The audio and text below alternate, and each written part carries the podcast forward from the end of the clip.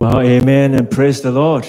What a beautiful chorus, simple, and just a wonderful assurance that when we fall down, Christ is there to pick us up so that we can keep running the race that is set out for us in front.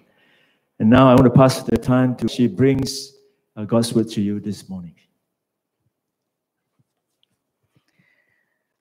Good morning, everyone. Well, COVID did indeed bring to an end all of our plans for our 5th Sunday combined services and everything that we love about them, the baptisms, the welcoming in of new members, infant dedications, and of course, the big celebratory lunch that we usually have afterwards. But thanks to the hardworking and brave Japanese Olympic Organising Committee, we didn't miss out on the Olympics, and so we can still go ahead with our theme for today, and we've all enjoyed plenty of sport on TV over the last couple of weeks, and I guess we'll continue to do so with the Paralympics now underway. There are many, many running races that make up the Olympic and the Paralympic Games, but the king of them all would have to be the one that comes at the very end of the Olympic program, and that is, of course, the marathon, that feat of physical endurance, a 42.2-kilometre run inspired by the legend of a Greek messenger who ran from the city of Marathon all the way to Athens to bring news of victory over the Persian army in 490 BC.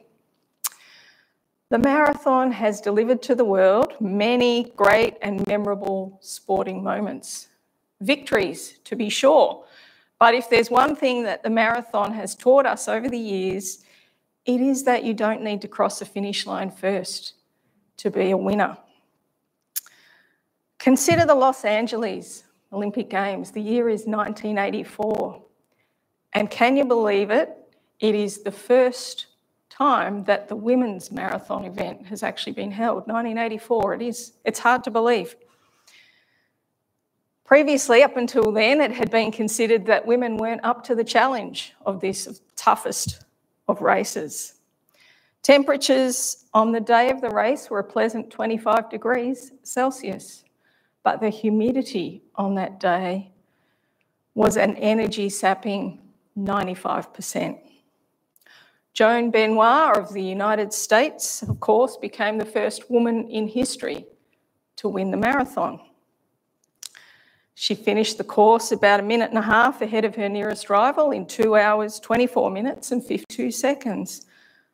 But it is not the amazing performance of the gold medalist Joan Benoit that most people remember from this race. Nor is it the performance of the silver or the bronze medalists. The image that is burned into the minds of most people who watched that race, including myself as an 11-year-old girl watching that race, is of the runner in 7th place, 37 out of 44 who finished the race. Her name was Gabriella Andersen Scheiss, and she was representing Switzerland.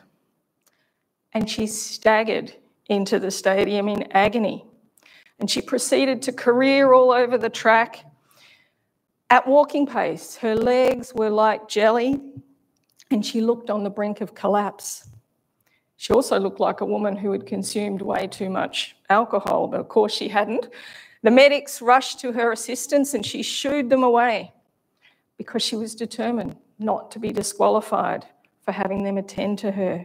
She set her eyes on the finish line and nothing was going to stop her. She had nothing left in her at the finish line. She fell over the finish line into the waiting arms of the medics and was carried away for treatment, but she proved beyond all doubt that women do indeed have the grit and the determination necessary to take on this toughest of running races. Or consider a little earlier, the 1968 Olympic Games. They were held in Mexico City. Now, Mexico City is 2,240 metres above sea level.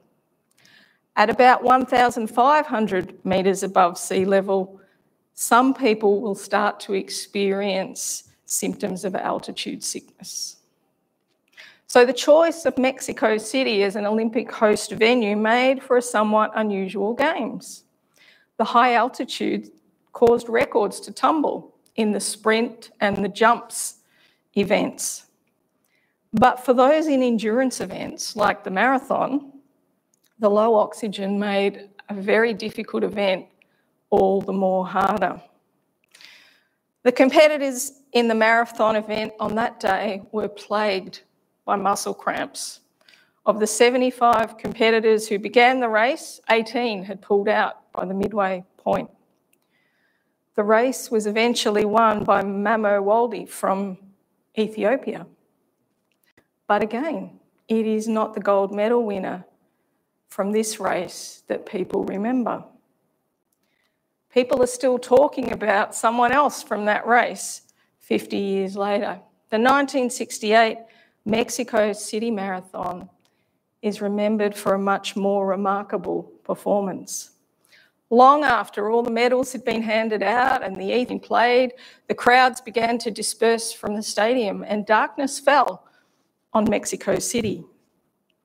That's when the last runner hobbled towards the stadium. He was barely able to walk. He was like this as he entered the stadium. And word got around that there was still one competitor who had not yet completed the marathon. And the television crews were sent to investigate. Some of those who'd been in the stands and left to go home returned and took their seats to cheer in this final competitor as he entered the stadium to complete the final lap.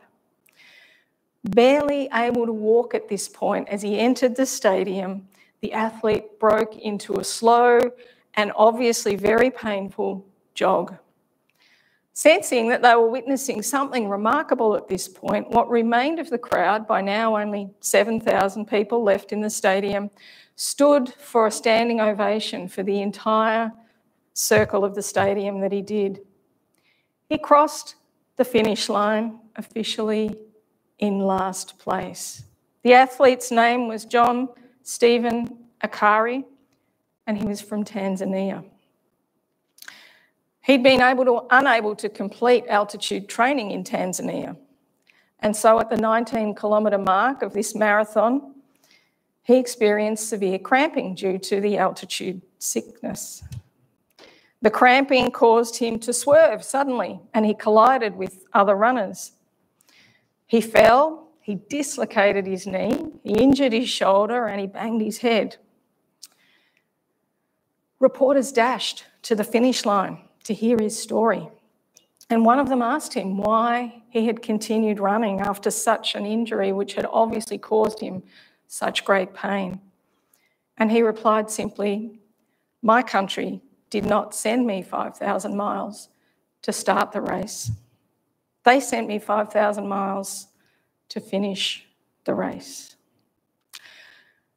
Christian life is not a sprint race.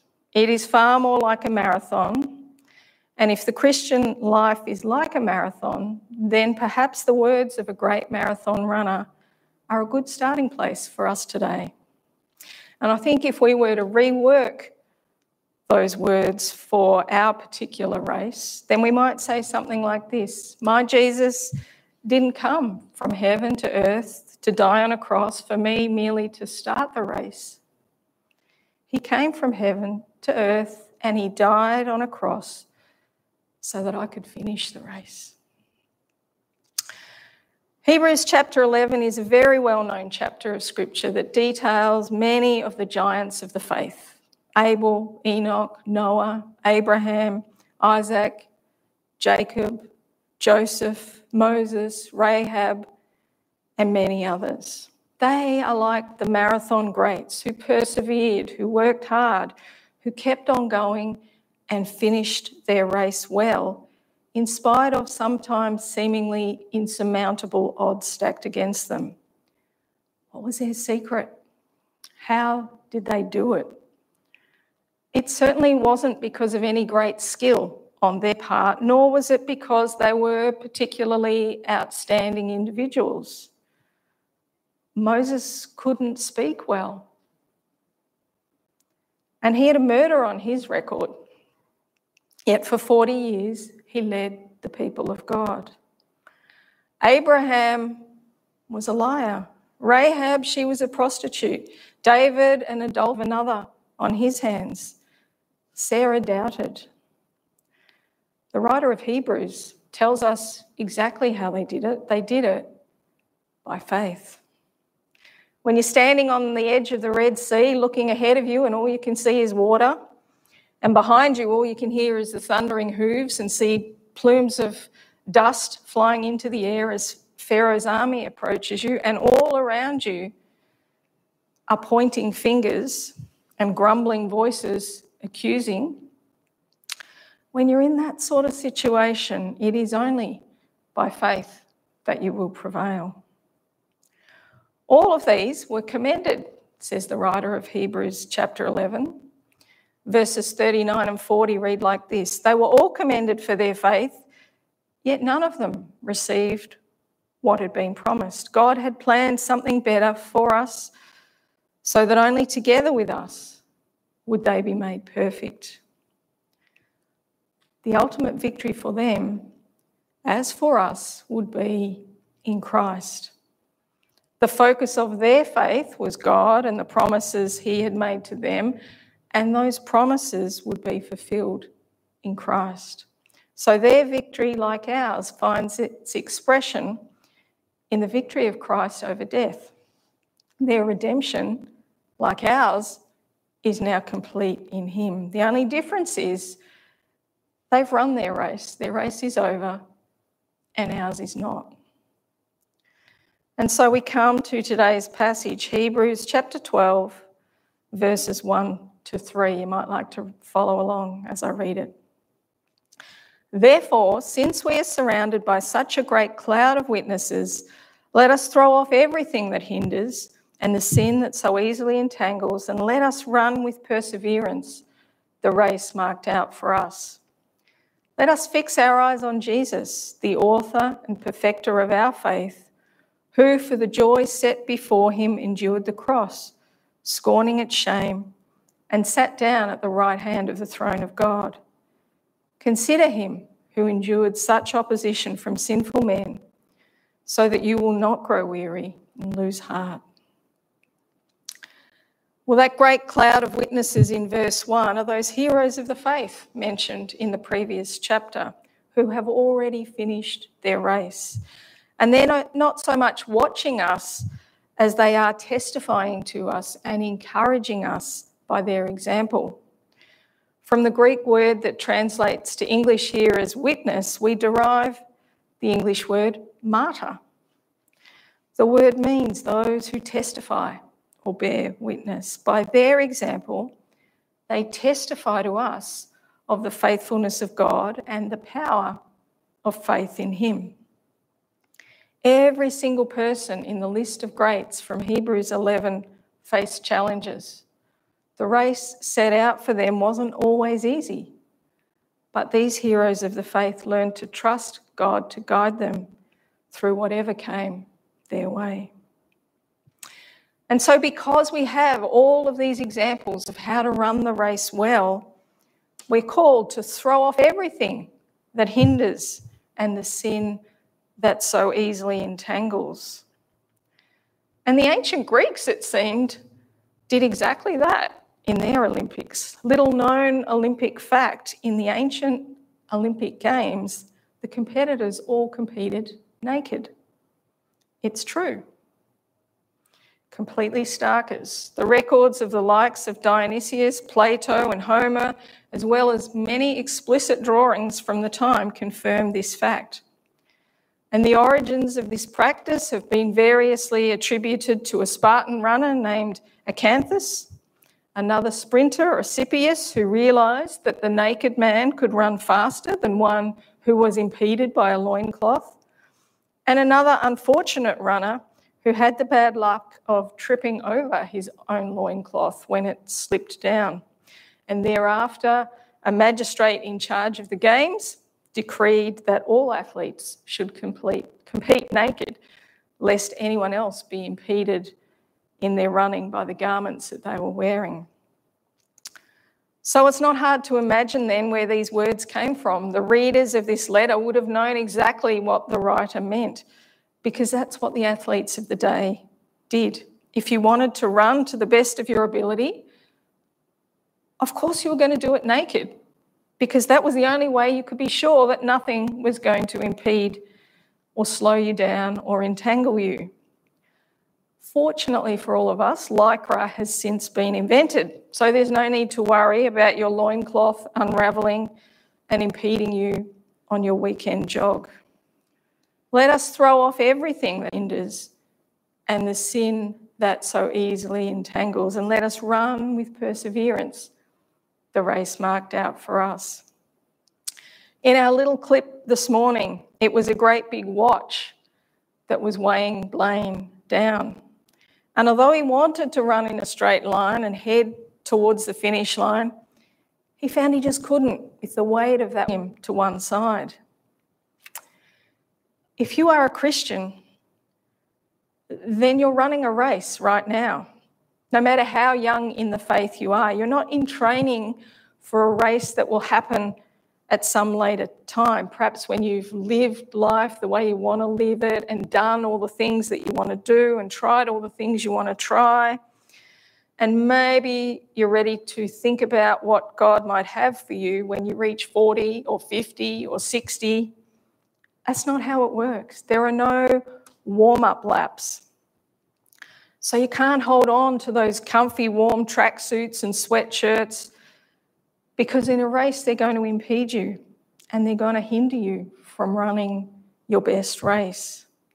If you are a Christian, your race has already begun, and so there is an urgent need to rid yourself of anything that might entangle or hinder your progress. What is it that is entangling you? What is it that's distracting you or pulling you off course in the race that is marked out for you? What is it that's taking you off course in your life as a believer? What are the things that tempt you to give up or that divert your focus from Jesus?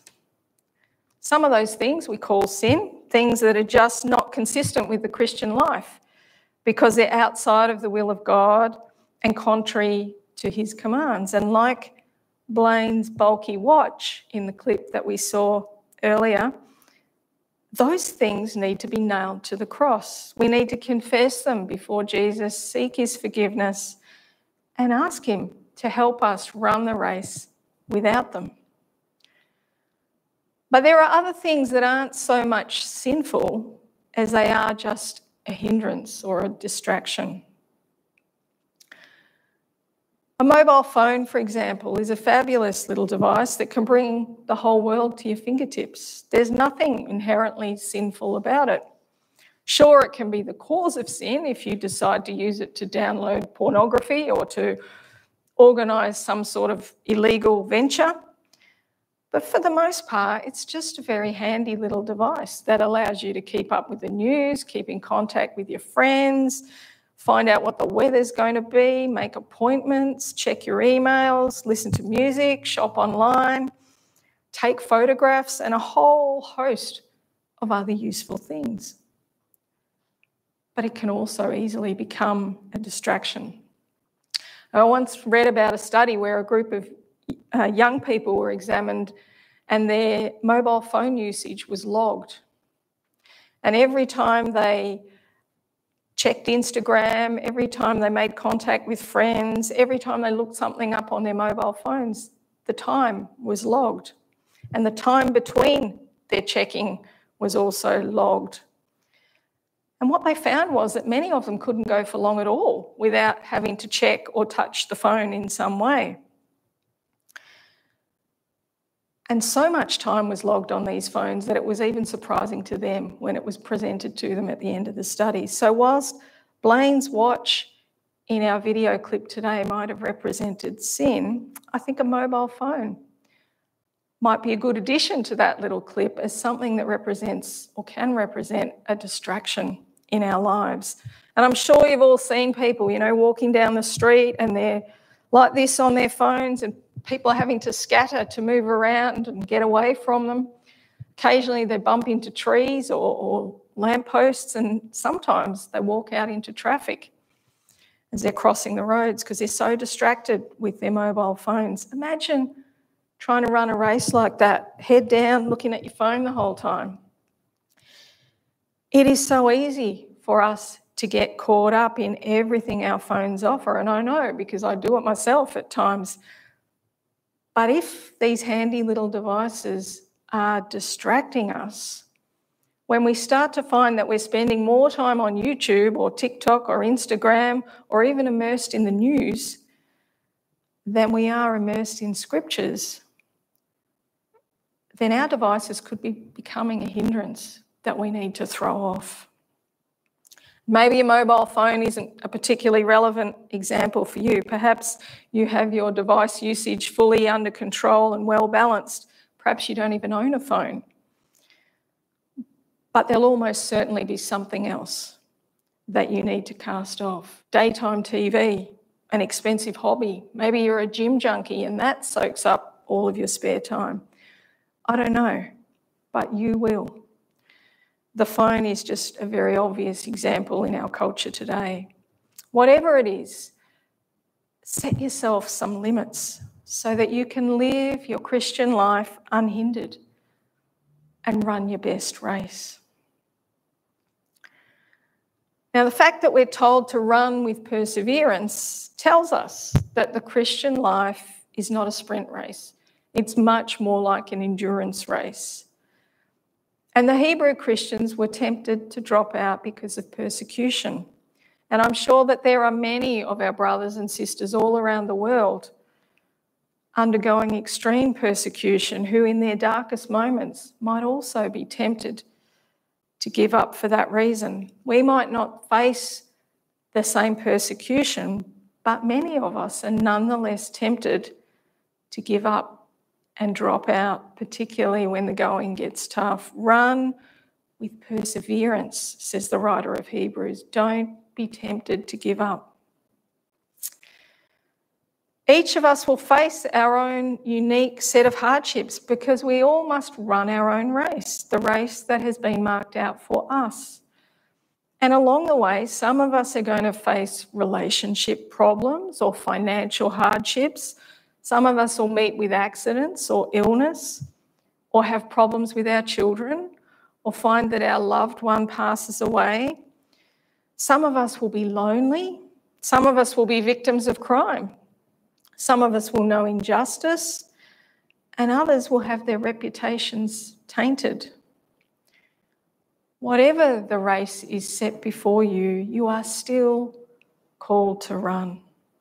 Run like Gabriella Andersen Scheiss, who set her eyes on that finish line and persevered until she got there.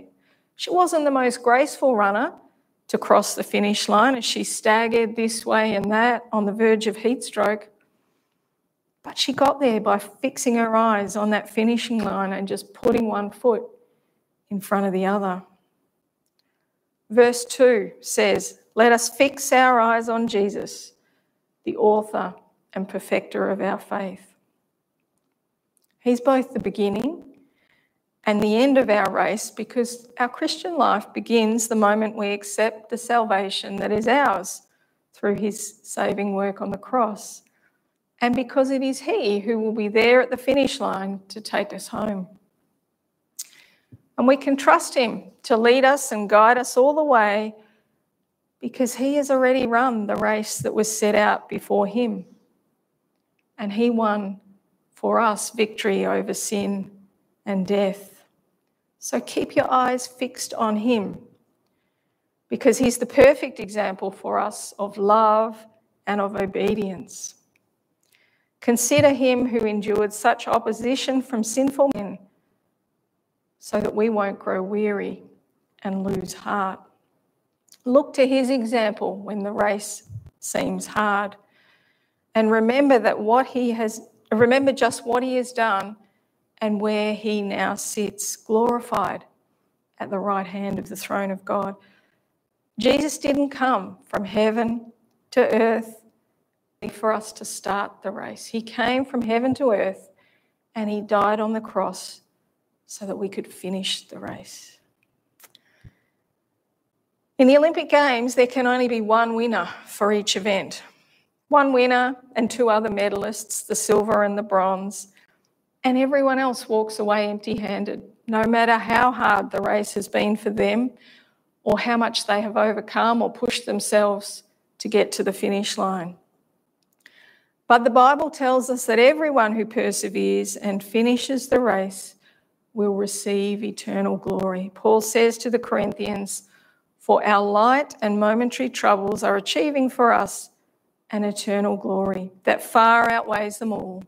So fix your eyes not on what is seen, but on what is unseen. For what is seen is temporary, and what is unseen is eternal." For each of us, there will only be one race.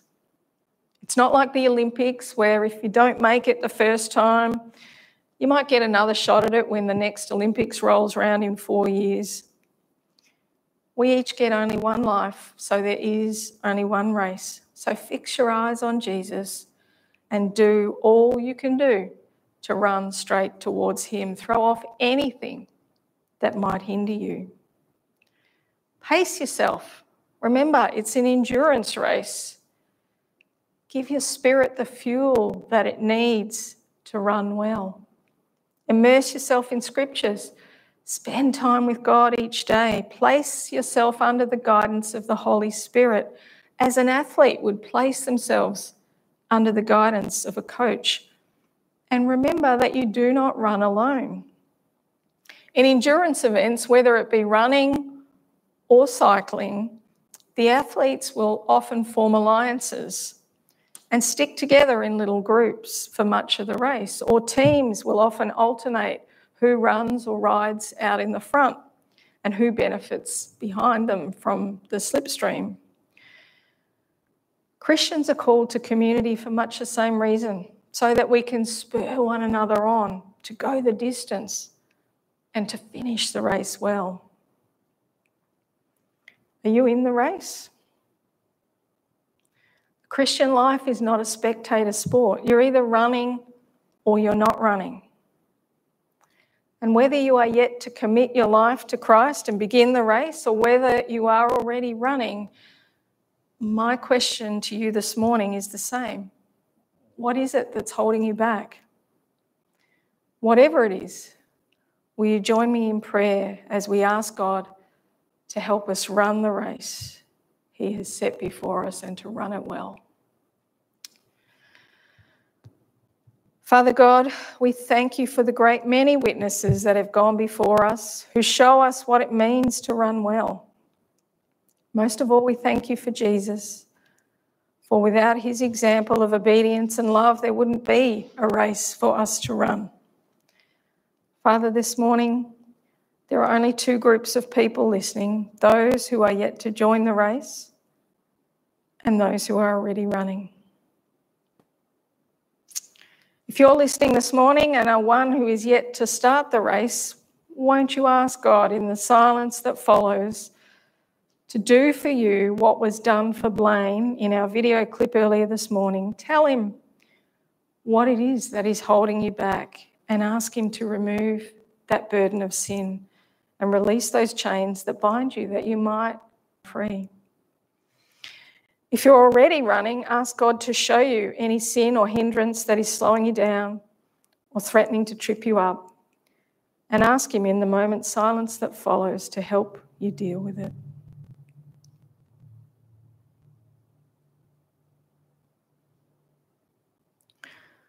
Lord, we want to run well. Thank you for Jesus, who has, by his victory, made victory and eternal glory possible for each one of us. Amen. We're going to join together in a moment and sing a song, Yet Not I, but Through Christ in Me. But first, let me bless you. So as we go out this week, let us fix our eyes on Jesus. He is the one on whom our faith depends from start to finish. It is in his strength that we run, with the assurance that he'll be there at the finish line to bring us home. Friends, keep on running. Support one another in the race. Go to the aid of any who stumble or fall, and never, never give up. Amen.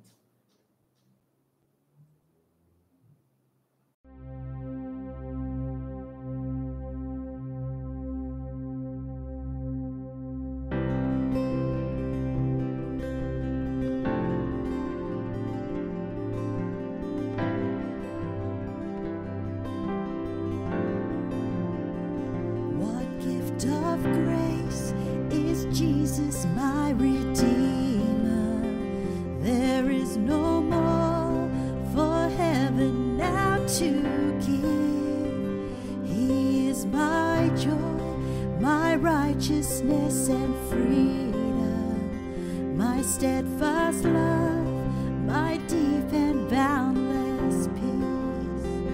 To this I hold, my hope is only Jesus, for my life is wholly bound to His. Oh, how strange and divine, I can see.